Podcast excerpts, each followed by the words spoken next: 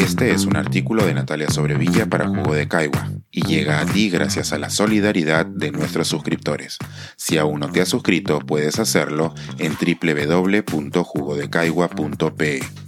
Tras los pasos de una paria, un homenaje a una mujer excepcional. He venido a Burdeos a una conferencia sobre mapas históricos y su uso en la enseñanza, y he aprovechado para seguir los pasos de Flora Tristán, quien en 1833 se embarcó desde aquí al Perú. La relación de la escritora y feminista franco-peruana con el puerto, que se conoce desde la Edad Media como el de la Luna, por el meandro en el río en el que está localizado, es aún más importante porque fue aquí donde murió de tifus en 1844 y fue enterrada a los 41 años. ¿Quién fue Flora Tristán y por qué me interesa seguir sus pasos? Puede ser que a algunos les suene su nombre porque así se llama una organización feminista peruana. Y quizás otros hayan leído El paraíso en otra esquina, la novela de Mario Vargas Llosa sobre su vida, y la de su nieto Paul Gauguin. Para mí, ella siempre estará relacionada a las memorias que escribió sobre su viaje al Perú, que tituló Peregrinaciones de una paria. Flora era hija de una francesa y de un arequipeño de mucha fortuna que vivía en Bilbao que la dejó huérfana a los cinco años, sin reconocerla legalmente. Vivió con su madre en un barrio marginal de París. A los 16 años comenzó a trabajar en un taller de litografía y un año después se casó con el propietario, con quien tuvo tres hijos. Los celos y maltratos del marido la forzaron a escapar a los 22 años con sus pequeños hijos.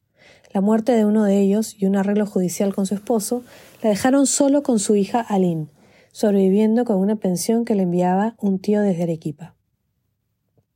En 1833, a los 30 años, decide viajar hasta el Perú con la ilusión de recuperar su herencia. Se embarcó en Burdeos y cinco meses más tarde puso pie en el puerto de Islay. Su diario de viaje es particularmente vivaz y nos permite una ventana privilegiada desde donde mirar el mundo en esos primeros años de la República Peruana. Su pluma es aguda y retrata a su tío Pío Tristán y Moscoso sin particular simpatía. También nos presenta una visión crítica sobre la esclavitud, la situación de la mujer, los conventos, lo absurdo de la guerra civil de 1833 a 1834 y cómo ésta se vivió en Arequipa. Una de sus viñetas que más me ha impactado es la que narra su encuentro con Francisca Subiaga de Gamarra, conocida entonces como la Mariscala, a bordo de la nave que estaba por llevarla a su último exilio, tras la derrota de su marido Agustín Gamarra en 1834. Con su mirada de viajera, Flora nos cuenta sus impresiones de esta mujer majestuosa, que aún enferma y en la absoluta derrota, logró transmitirle la energía con la que vivió y participó en la política peruana. Flora no consiguió su herencia y volvió a Europa por Inglaterra. Escribió sobre la situación de los trabajadores y sobre la necesidad de la emancipación de la mujer. En 1838 publicó su diario de viajes y recibió un balazo de su exmarido, quien aún la celaba sobrevivió al plomo y se convirtió en una de las voces más importantes del naciente movimiento socialista, llegando a acuñar el tema Proletariados del Mundo Unidos. Karl Marx la reconoció como una precursora de la causa, y Friedrich Engels incluyó una defensa de los derechos de las mujeres y de Flora en el capítulo que escribió sobre la familia en El Capital. Sus obras no son muchas, pero fueron influyentes. Incluyen su libro de viajes sobre el Perú y otro que escribió tras su viaje a Londres, donde quedó realmente impactada con la situación a la que se enfrentaban los obreros en el centro del capitalismo mundial, llegando a observar que aun habiendo sido testigo en América de esclavitud, la vida a la que estaban sometidos los obreros le resultaba más chocante. Plasmó su ideario en La Unión Obrera, publicado en 1843, y fue justamente cuando estaba promoviéndolo en una gira por Francia cuando enfermó y murió en Burdeos. Por ello, su trabajo feminista más importante, La emancipación de la mujer, es póstumo.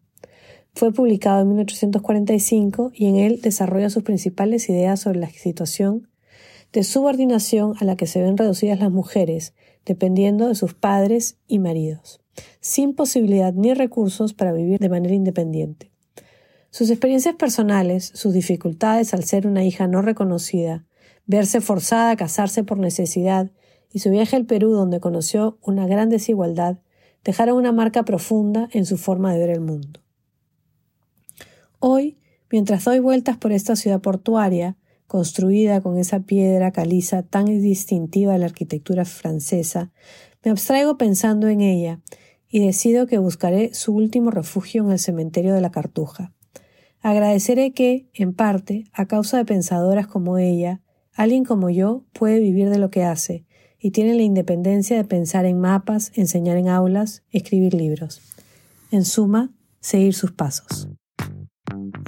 Este es un artículo de Natalia Sobrevilla para Jugo de Caigua y llega a ti gracias a la solidaridad de nuestros suscriptores. Si aún no te has suscrito, puedes hacerlo en www.jugodecaigua.pe.